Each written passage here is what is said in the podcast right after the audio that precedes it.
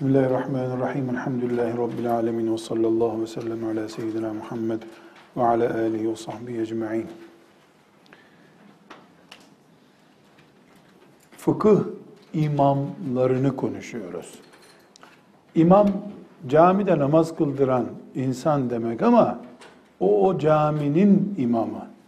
Biz ilim lisanında imam kullandığımız zaman o branşın en büyüğü demektir. Mesela fıkıhta Ebu Hanife imamdır. Malik imamdır. En büyüğüdür. Tıpkı camide cemaatin önüne geçip namaz kıldıran bir imam gibi. Mesela Buhari imamdır. İmam. Aynı şekilde halifeye de imam adı verilir. Ümmetin bütününün en büyüğü demektir. Yani imamlık kelimesi bir en önde olma anlamına kullanılıyor. Şöyle anlaşılmıyor ama çok mesela filan branşta doktora sahibi, doçent, profesör o manada değil. O ortak payda. Onun gibi 100 kişi vardır belki ama biz hadiste imam dediğimiz zaman Buhari bir başkası yok onun düzeyinde demek istiyoruz. Fıkhın imamları deyince daha önceki derslerde dedik ki pek çok fıkıh imamı yetişti, mezhepler kurdular. Allah 4 tanesine çok önde olma ve kıyamete kadar ki bugüne 1000 küsür sene geldiğine göre bundan sonra en azından kitaplarda kalacak adları yani. Diyelim ki mezhep 4 mezhepten bir tanesi zamanla kayboldu ama en azından herkes bilecek ki filanca mezhep daha 100 sene öncesine kadar vardı. İnşallah kıyamete kadar hepsi de yaşar. Diğer imamlarımız da inşallah unutulmaz. Çünkü bunların gayeleri mezheplerine hizmet etmek değildi. Öyle bir dertleri hiçbirinin sağlığında zaten mezhebi olmadı. Onlardan 2 asır sonra belki mezhep olarak adları çıktı. Gayeleri Allah'ın dinine hizmetti. Biz de onları bu sebeple seviyoruz. Ebu Hanife'yi bir önceki dersimizde konuştuk. İmam-ı Azam dedik. Asıl adının Nu'man İbni Sabit olduğunu söyledik. Hanım kızlar, fıkhın 2. büyük imamı hem yaş olarak hem de güç olarak, kaynak olarak 2. büyük imamı Malik bin Enes'tir. El-İmam Malik bin Enes olarak meşhurdur. Yayılma ve çokluk bakımındansa mezhep imamları Ebu Hanife, Şafii, Malik ve Ahmet olarak gelirler. Yani Hanefi mezhebinden sonra en yaygın mezhep Şafii mezhebidir. Daha sonra Maliki mezhebidir. En az yaygınlık da Ahmed bin Hanbel rahmetullahi aleyhin mezhebidir. Ama yaş itibariyle, ağırlık itibariyle, etkin olma itibariyle Ebu Hanife yine 1 numaradır. Malik bin Enes 2 numaradır. Neden? Çünü Malik bin Enes her ne kadar bağlıları yaygınlık bakımından İmam Şafii'nin gerisindeyse de İmam Şafii'nin de hocasıdır. Ve İmam Şafii 5 yaşında çocukken Malik bin Enes imamdı. Rahmetullahi aleyh. Çünkü İmam Şafii daha sonra göreceğiz 150 yılında doğdu. 150 yılında doğdu. 150 yılında doğan birisi yani İmam Şafii de İmam Malik de 93 yılında doğdu. Dolayısıyla 57 yaşındaydı İmam Malik. Estağfurullah 57 yaşında diyorum. 43 yaşındaydı İmam Malik, İmam Şafii doğduğu zaman.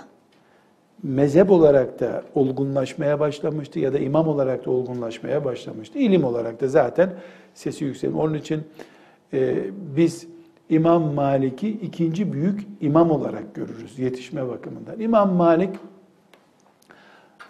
Ebu Amir isimli sahabinin 3. torunudur. 3. nesilden torunudur. Yani bir sahabi çocuğudur. İmam Malik bin Enes herhalde şeref olarak başka hiçbir şeye gerek yok. İmam Malik'in büyüklüğünü ve kıymetini anlamak için. Ama her halükarda 93 yılında Medine'de doğdu. 179 yılında Medine'de vefat etti. Hiçbir yere gitmemiş haccın dışında. Bir kere hac etmek için çıktıysa çıkmış. Medine'den çıkmayı sudan çıkan balık gibi kendisi için işkence görmüş. Böyle acayip bir Medine tutkunluğu var. Mezhebinde de ekol olarak ciddi bir şekilde Medinecilik vardır. Ama Medinecilik, yöresel Medinecilik değil. İlim olarak Medinelileri ashab-ı kiramın talebeleri görüyor. Ashab-ı kiramı Resulullah sallallahu aleyhi ve sellemin talebesi görüyor. Ondan daha büyük bir fazilet yok diye düşünüyor. Bu Maliki mezhebinin ilim ekolü içerisinde ciddi yeri olan bir tutumdur. Daha sonra fıkıhta derinleştiğimizde inşallah göreceğiz ki her imam bunu böyle görmüyor. Medine ile Mekke, Küfe arasında ilim açısından fark görmeyen bir anlayışta diğer alimler de vardır. İmam Malik, İbn Ömer'in azatlısı ya da talebesi diyelim, Nafi'in talebesidir. Burada çok önemli hanım kızlar. Yani İbn Ömer, ashab-ı kiramın ulemasından diye daha önce konuşmuştuk. Fetva veren alimlerindendir.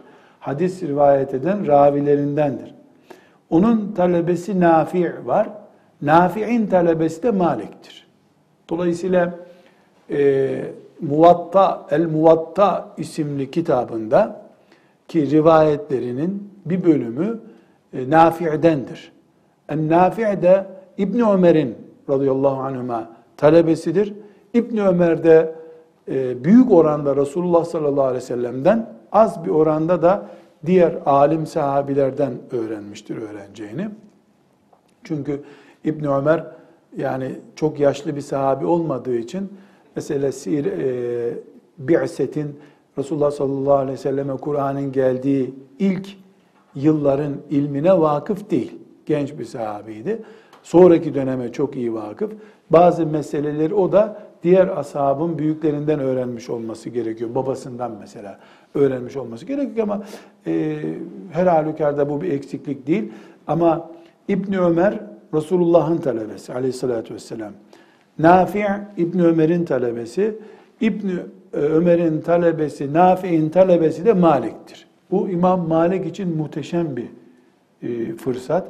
Çünkü çok genç yaşında hem de Nafi'in önüne diz çökmüş. Allah da bereket vermiş. Yani berrak bir suyun dibine oturmuş, içmiş, içtikçe de şifa almış onun için diye düşünebiliriz. İlk hadis kitabı hemen hemen İmam Malik'in El-Muvatta isimli kitabıdır. El-Muvatta bir hadis kitabı ve aynı zamanda İmam Malik'in bazı içtihatlarının kaynaklandırıldığı kitaptır. Şu anda Kütüb-i Tis'aden kabul edilir. Biliyorsunuz Ümmeti Muhammed'in hadis külliyatı Kütüb-i Sitte, 6 kitap diye meşhur olan El-Buhari, Muslim, Ebu Davud, El-Tirmizi, El-Nesai, İbn-i Mace. Bu 6 kitap ilk 6 kitaptır. Önem sırasına göre böyle. Bu 6 kitaptan sonra 3 kitap daha vardır. Onlarla beraber Kütüb-i Tis'a, 9 hadis kitabı denir. Muvatta bu ilk 9'a girebiliyor. Ne bakımından? Güç, hadis gücü ve kabul edilirliği, zayıf hadislerin azlığı itibariyle. Buhari neden 1 numara? 0 sorunlu bir kitap olduğu için. Müslim neden 2 numara? 0 sorunlu. Neden Tirmizi Ebu Davud'dan sonra ya da Nesai'den sonra geliyor? Ebu Davud'a göre içindeki sorun, hani daha önce öğrenmiştik zayıf hadis, hasen hadis, sayı hadis kavramları daha sorunlu bir şekilde tartışıldığı için El-Muvatta ilk olmasına ilktir. Buhari'den, Müslim'den, Tirmizi'den, Ahmed bin Hanbel'den hepsinden eskidir kitap olarak ama daha sonra gelen alimler ondan daha titiz çalıştıkları için daha fazla bilgi toplamışlar. Bir de bir gariplik gibi görülüyor. İmam Malik Medine'den çıkmayan bir tip. Yani o bir gün gitse Resulullah'ı oradan kaçırırlar zannetmiş herhalde. Öyle ben diyorum yani, öyle bir rivayet yok. Öyle aşık, öyle hürmetkar. Rahmetullahi aleyh. Mesela hanım kızlar aklınızda olsun. İnşallah çok defalar Medine-i Münevvere'yi ziyaret edersiniz. Medine-i Münevvere'de işte 179 yılında 180 kabul et. Hemen hemen yani 85 sene kadar büyük bir bereketli ömür yaşamış İmam Malik. İşte bir kere hacca gitmiş veya iki kere, rivayeti kat'i olarak bilmiyorum. Bu insan hep Medine'de, mescitte veya evinde oturmuş. Fakat hayatında hiç Medine'de hayvana binmemiş.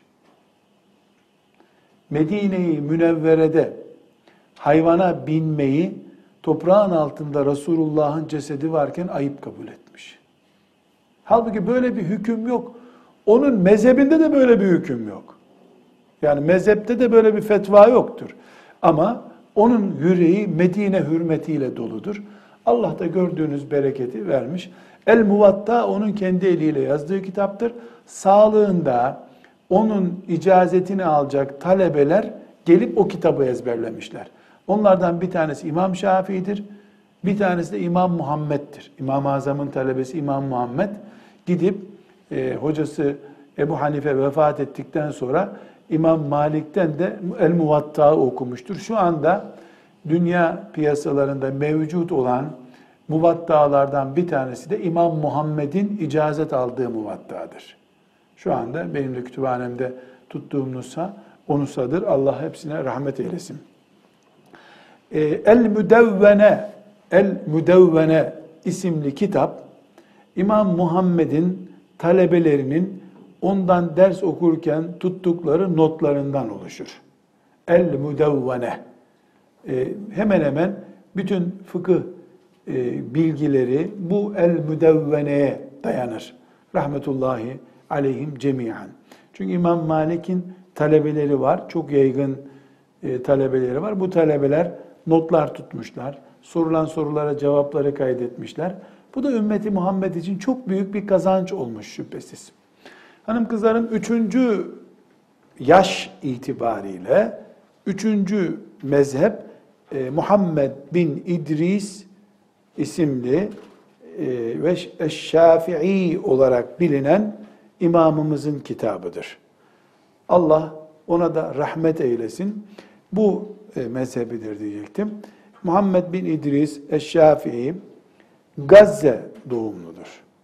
Bu bildiğimiz bugünkü Gazze. Oradan annesi onu Mekke'ye getirmiş, yetim bir çocuk olduğu için. Mekke'de epey bir ilim tahsil etmiş ama 8 yaşına kadar. Hafız olmuş vesaire. Oradaki ulema, senin buralarda okuyacak bir şeyin yok, Malik'e git demişler. Medine'ye göndermişler onu.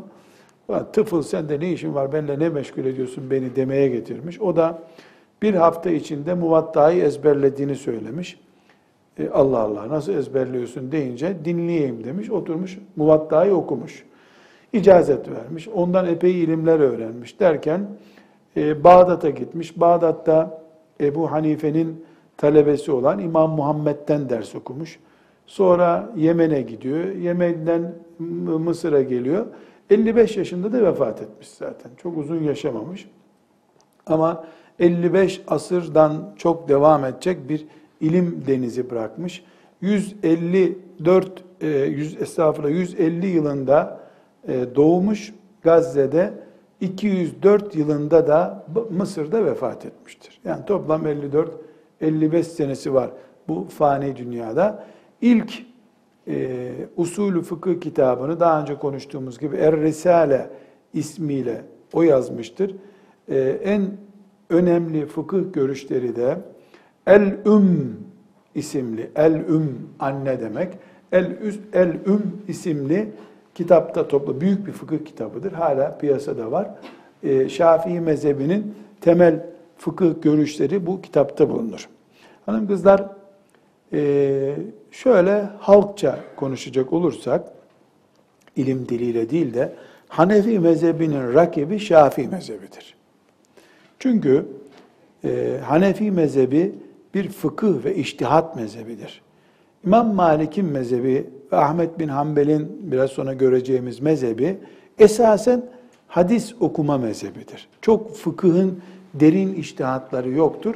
Bu sebeple Hanefi mezhebinin karşısında bir fıkıh ekolü olarak devam edecek mezhep Şafii mezhebidir. Bu sebeple Şafiiler üzerinden Hanefi mezhebine hep cevap verilir. Hanefi mezhebi uleması da bir şey muhatap alacağı zaman Şafiiler öyle düşünüyor, biz böyle düşünüyoruz derler. Çünkü dışarıdan baktığımızda gördüğümüz bu mezhepler, imamlar nihayetinde bizim içine girmeden anlayamayacağımız şekilde bir ilim dünyasıdır. Kendilerine ait bir ıstılahları, kavramları var. Bir abi kardeş gibi, bir aile gibi ya da bir sınıfta ders çalışan bir talebe kümesi gibi kabul edin. Sen niye öyle dedin, ben niye böyle dedim diyerek bu işi yürütürler. Hala medreselerde mesela 10 tane Şafii ile 10 tane Hanefi'nin bir yere oturduğu zaman birbirine siz diye hitap ederler. Siz böyle diyorsunuz, siz böyle diyorsunuz. Bu ikisinde de fıkhın çok yükseklere tırmandığını ve ciddi bir şekilde rakipleşme sayesinde araştırmanın güçlendiğini gösteriyor. Ama bu arada hadis ekolü de Şafii mezhebinin içinde çok güçlüdür. Bu sebeple çok doğru olmamakla beraber Buhari'nin, Müslim'in de Şafii olduğu söylenir. Aslında Buhari Şafii değildir. Kendisi bir imamdır çünkü. Müştehittir kendisi. Ama hadis alimleri arasında Hanefi olan çok azdır. Çünkü Hanefilik bir muhakeme, mantık gücü gerektiren bir meslektir. Hadis ilmi de çok güçlü, ezber gerektiren bir ilimdir. İmam Şafii her iki ekolü de kendinde toplayan bir kafadır. Rahmetullahi aleyh. Hem fıkıh kafası çok yüksek, hem muhaddis kafası çok yüksektir. Üstelik de şairdir. En sonunda şiiri bırakmış, fıkı meşgul ediyor diye. Yani derler ki, iyi ki şiiri bıraktı da şairlere bir nebze bir iş kaldı. Eğer şiirle o meşgul olsaydı, bir daha birisi ben şairim diye meydana çıkamazdı diyorlar. O şekilde güçlü. Divan şairlerin şiirlerinin toplandığı kitaplara o zamanlar divan ismi veriliyordu. İmam Şafii'nin divanı vardır. Çok tatlı, ayet, hadis olmayan ama her Müslümanın nasihat olarak dinlemesi gereken tatlı. Böyle aşk şiiri yok yani. Onun derdi aşk şiiri değil tabii. Ama mesela talebelik hatıralarını, dipnot olacak bilgilerini hep o şiirleriyle anlatmış. Bir zaman sonra da bırakmış şiir yazmayı. Rahmetullahi aleyh. Yani İmam Şafii ümmetin büyüğüdür. Biz mezhep filan anlamayız. Bu ümmetin büyüklerini biliriz. Kur'an'ımıza, şeriatımıza kim hizmet etmiş onu bilirim. Ben başka bir şey bilmem demek zorundayız. 4. yaş olarak ve yaygınlık olarak da 4. imam Ahmed bin Hanbel'dir. Ahmed bin Hanbel 164 yılında Bağdat'ta doğmuş, 241 yılında da yine Bağdat'ta vefat etmiştir. Dikkat edecekseniz ölüm yaşı itibariyle dikkate aldığımızda en son vefat eden Ahmed bin Hanbel'dir. 164-241 uzun bir ömür yaşamış.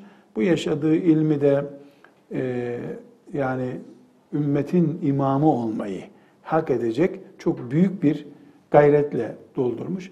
Ahmed bin Hanbel esasen sağlığında fıkıhla çok meşgul olmuş birisi değildir.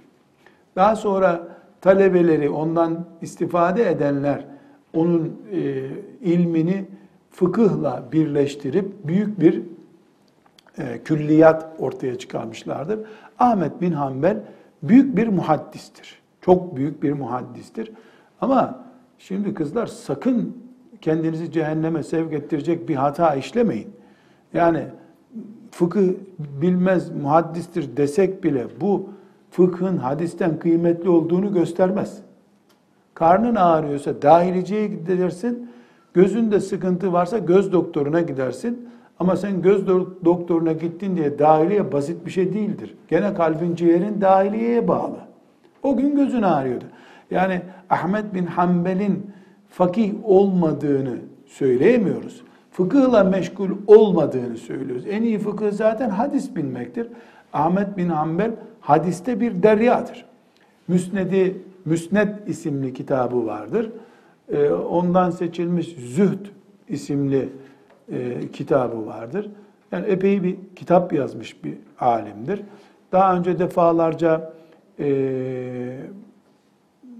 defalarca zikretmiştik. Siz de muhakkak duymuşsunuzdur. Çok büyük bir imtihan süreci geçirmiştir. Mu'tezile'nin, yani akılla din anlamaya çalışan ekolün Abbasi hanedanlığını etkisini altına alıp Kur'an-ı Kerim'in mahluk mu değil mi olduğu yönünde ipsiz sapsız kıyamete kadar gerekmeyecek bir tartışma çıkardılar. İşte Kur'an Allah'ın sözüdür diyenleri suçlu kabul ettiler. Kur'an Allah'ın sözü değil, kelamullah değil, mahlukudur. Yani koyun yarattığı gibi Allah Kur'an'ı da yaratmıştır denmesini istediler. Şimdi siz 50 sene araştırsanız bunun ne manaya geldiğini anlayamazsınız. Ya Allah'ın sözü olsa ne olur, mahluk olsa ne olur canım? Ha öyle. Öyle değil tabii. Şimdi Allah'ın sözüdür dediğin zaman dokunamıyorsun ona. Niye dokunamıyorsun? Allah'ın sözünü nasıl değiştireceksin? Mahluktur dediğin zaman koyun gibi, koyunu kırptığın gibi Kur'an'ı kırpma hakkın oluyor. Koyunu da Allah yarattı ama tüyünden istifade ediyorsun, sütünü sağıyorsun. Kur'an-ı Kerim'le öyle oynayabilmek için böyle bir hile kurmak istediler. Esasen laikliğin de İslam ümmetinde ilk tohumu böyle atılmak istendi. Bana göre, bize göre deme kudretini böyle görmek istediler. Ahmed bin Hanbel rahmetullahi aleyhi rahmeten vasiaten bir dağ büyüklüğüyle, azametiyle bu fitnenin karşısında durdu. Muhaddis olarak en büyük muhaddis, alim olarak da en bilinen alim oydu. Abbasi devleti Ahmed bin Hanbel'i bu işe ikna etmedikçe Halkul Kur'an fitnesinin tutmayacağını anladılar. Ahmed bin Hanbel'e önce rica ettiler. Evet sen de böyledir, doğrudur de dediler. O da asla Allah'ın kitabı Kur'an Allah'ın kelamıdır. Mahluk değildir dedi. Dedi. Sonunda işte bildiğiniz gibi hapse atıldı, kırbaçlandı, ölümcül hastalıklara yakalandı. O yüzden Ahmed bin Hanbel görüş değiştirmedi ama. Bu konulara uzunca girmemize gerek yok. Ahmed bin Hanbel binlerce hadisin bu ümmete ulaşmasına sebep oldu. Bu büyük bir hizmetti. Bu yüzden ümmeti Muhammed onu hayırla yad ediyor. Ama Ahmed bin Hanbel'in o duruşu, taviz vermeyişi, zindanlarda ölüme katlanıyor ama taviz vermiyor Ahmed dedirtmesi, kıyamete kadar ilim adamları, alimlerin kim gibi olması gerektiğine de iyi bir örnek oldu. Ümmeti Muhammed'in akidesinden nasıl taviz vermeyeceğini, fitnelere nasıl bir karşı duruşla karşı duracağını anlatan müthiş bir örnektir. Ahmed bin Hanbel'in bu tavrı rahmetullahi aleyh. Ümmetimizde Ahmed bin Hanbel'in bu muhteşem dik duruşunu yad etmiştir. Kıyamete kadar unutulmayacak bir kimlik, tavır sergilemiştir. Bakıy İbni Mehled'in rahmetullahi aleyh Endülüs'ten kalkıp Ahmed bin Hanbel'den ders okumak için nasıl geldiğini, onun da göz hapsinde olduğu için ders veremediğini zikrettiğimiz zaman da bu konuyu konuşmuştuk. Her halükarda Ahmed bin Hanbel Halife Memun zamanında böyle büyük bir işkenceye tabi tutuldu ama yılmadı. Rahmetullahi aleyh. Bu arada bir fark söyleyelim. İmam Şafii rahmetullahi aleyh hem hocasıdır hem talebesidir Ahmed bin Hanbel'in. Yani İmam Şafii Ahmed bin Hanbel'den ders okutmuş, Ahmed bin Hanbel'in bilmediklerini de ona okutmuştur. Bu da bu ümmetin büyüklüğünü gösteren, ilme nasıl baktığını, bunların nasıl imam olduklarını gösteren işaretlerdendir. Hem hocası, sonra da o ona bilmediği hadisleri okutuyor. Sonra da diyor ki oğlum senin bildiklerini de bana öğret şimdi diyor. O da ondan okuyor. Bu acayip bir şey. Ama Ahmed bin Hanbel, Buhari, Müslim ve Ebu Davud'un hocasıdır. Fakat Buhari'de, Müslim'de, Ebu Davud'da ondan daha güçlü adamlardırlar. Kızlar dikkat edin, zihni bulandırıcı şeyler konuşuyoruz. Yani Ahmed bin Hanbel hadis alimi, muhaddis. Buhari önüne diz oturuyor, Müslim önünde diz çöküyor, Ebu Davud önünde diz çöküyor, hepsini okutuyor. Sonra o talebeler ondan daha değerli oluyorlar ve bundan gocunmuyor. Niye gocunmuyor? Çünkü imtihana girmek için ders çalışmadılar hiç. Çünkü 4 seneliğine okumadılar. Çünkü Diyanet'te görev almak için okumadılar. Çünkü tez yazmak için okumadılar. Onlar ilimden ibadeti anlıyorlardı. Cihat anlıyorlardı. O ilimle Allah'ın rızasını kazanmak istiyorlardı. Sen ondan iyi olmuşsun olmamışsın önemli değil onun için. O sana bildiğini öğretiyor. Sonra bakıyor ki senin bildiklerini bilmiyor, sen de bana öğret şimdi diyor. İlim buydu. Böyle büyük himmet, heyecan üzerinde yol aldıkları için Allah da önlerini açtı, tuttukları altın oldu denir diye eski deyimle tuttukları hep altın oldu. Rahmetullahi aleyhim. 4 büyük imamımızı böylece konuşmuş olduk. Fakat bir mezhep daha, bir imam daha var. Onu da muhakkak konuşmamız lazım. Daha önce demiştik ki pek çok mezhep kurulmadan ya da gelişmeden dağıldı. İşte filanca filancaların mezhepleri demiştik. Bir mezhep var ki çok uzun devam etti. Devam etti. Şimdi de ekol olarak devam ediyor, mezhep olarak devam etmiyor. Bu da Zahiriye mezhebidir. Zahiriye mezhebidir. Dâvûd ez-Zâhirî olarak bilinen, 200 yılında Küfe'de doğmuş, 270 yılında da Bağdat'ta vefat etmiş Davud, İmam Davud isimli. Zahiriye ismiyle bilinen bir mezhebi vardır. Bu mezhebin diğer mezheplerden farklılığı, daha önce konuşmuştuk, fıkhın temeli nedir, ilmin temeli nedir dedik. Fıkhı, Kur'an, sünnet, icma, kıyas üzerinden yürür. Ne demek? Kur'an'da bulursa Kur'an'dan alır. Bulamazsa sünnetten alır. Bulamazsa icmaya bakar. Bulamazsa kıyas eder. Ne yapar? Öncekilere benzetir. Davud ez-Zâhirî denen zat 4.'yü kabul etmez. Varsa Kur'an'dan alırız der. Yoksa sünnetten alırız der. Yoksa icmaya dayanırız der. Yoksa yok ne yapayım der. Kıyas etmeyi yani içtihadı reddediyor. Böylece bu mezhep sadece zahiren, yüzeysel, zahiri yüzeysel demek. Yüzeysel olarak Kur'an ve sünneti aldığı için buna Zahiriye mezhebi denmiştir. Bu mezhebin 1000 meseleden 900'üne vereceği cevap yoktur. Hadiste geçiyorsa, ayette geçiyorsa cevap verir. O yüzden tıkanmış bir mezhep olduğundan bu mezheple amel edebilmek mümkün değil. Çok ihlaslı, çok gayretli, heyecanlı da insan. Yani bu hanım kızlar akılsızlığından filan değil bu yaptığı. Ya da biz de böyle meşhur olalım canım, herkes bir şeyler yapıyor, biz de bunu yapalımdan değil. Kıyas edecek, içtihat yapacak kafa, akıl var, ilim de var. Fakat Kur'an ve sünnete tazimden bunu yapmıyor. Yani diyor ki, özet olarak söyleyeyim, ya Allah bir şey söylüyor, peygamber de bir şey söylüyor, biz kim oluyoruz? Bunu buna benzeteceğiz. Yoksa yok. O zaman ne oluyor? Hristiyanlık gibi, Yahudilik gibi Kur'an ve sünnet donması gerekiyor o zaman. Hareketsiz kalıyor. Kur'an ve sünnet yoluna devam etti Ebu Hanife'nin, İmam Şafii'nin eliyle. Bunun mezhebi de çok geçmeden dondu. Daha sonra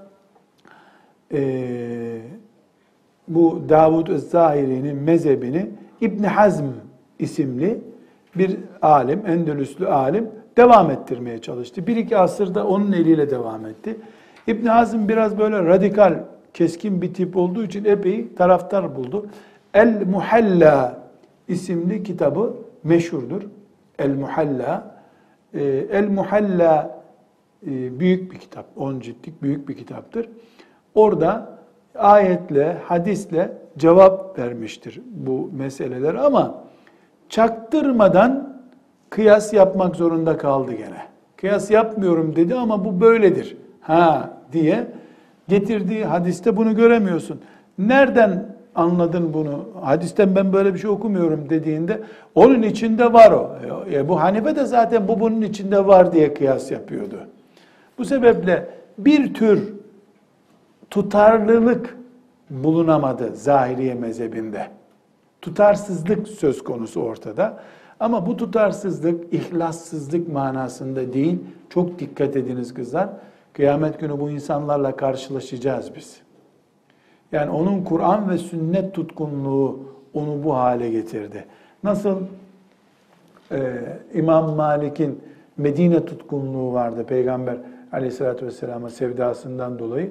Aynı şekilde gerek Dâvûd Zahiri'nin ve gerekse İbni Hazm'in bu sebeple bir içine kapanık kalma gibi durumu oldu. Bu sebeple görüşleri ümmeti Muhammed'in içinde kitaplarda kaldı. Bağlıları kalmadı. Burada bir iki noktayı daha tespit etmemiz gerekiyor. Birincisi İbni Hazm'in ve Dâvûd ez-Zâhirî'nin görüşleri. Genelde Dâvûd ez-Zâhirî'den çok, çünkü Dâvûd ez-Zâhirî'nin kitapları falan yok yaygın olarak. İbni Hazm onu ekolleştirmiş. İbni Hazm'in görüşleri tek başına kaldığında alimler onunla amel etmezler. Çünkü neden? Kendi içinde tutarsız bir içtihat olduğundan dolayı. Zaten ayet hadis naklediyorsa o ayet hadisi ve bu Davud'dan, Tirmizi'den buluyor alimler zaten. Ama İbn Hazm kendine mahsus bir içtihat yapıyorsa bu içtihada itibar edilmez. Fakat bu onu yok sayma anlamında değil. Şaz görüştür denir. Şaz, parazit görüş demek. Aykırı görüştür.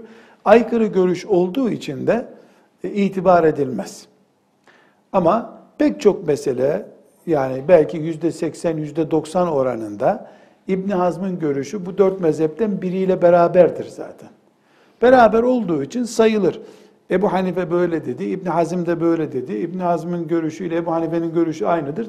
Bir destek olarak kabul edilir sadece. Bu birinci mesele. Dolayısıyla İbn Hazm'i bir kültür olarak bilelim. Yuva yabancı biri gibi cahilce saldırmayın. Nihayetinde ümmetin büyüklerinden biridir. Çok derin kafalı bir alimdir. Zeki zaten, yani nihayetinde zeki olduğu için, alim olduğu için, ihlaslı, gayretli birisi olduğu için Allah önünü böyle açtı. İkinci olarak bilmemiz gereken, şu anda İbn Hazm'in mezhebine bağlı bir kitle yoktur.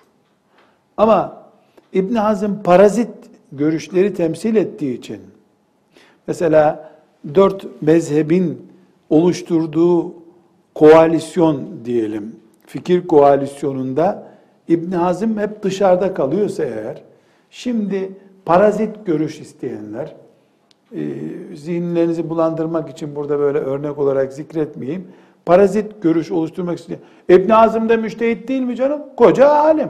Niye kenara atıyorsunuz diye bakıyorsun, hayatında İbn Hazm'e hiç selam vermemiş biri İbn Hazm'ci olmuş o meselede. Misal olsun, misal diye söylüyorum. Bankanın faizini kıvırmak için İbn Hazm'in bir içtihadı hoşuna gidecekse İbn Hazm'ci mübarek. İbn Hazm talebeleri öyle desteklememiştir. Onu şimdi destekliyor. 800-900 sene sonra İbn Hazm'in ilmine hayran olduğundan değil. Buna tetebbu'u ruhasil fukaha diyor alimler. Ruhasul fukaha fakihlerin ruhsatları demek. Tetebbu, arayıp bulmak demek.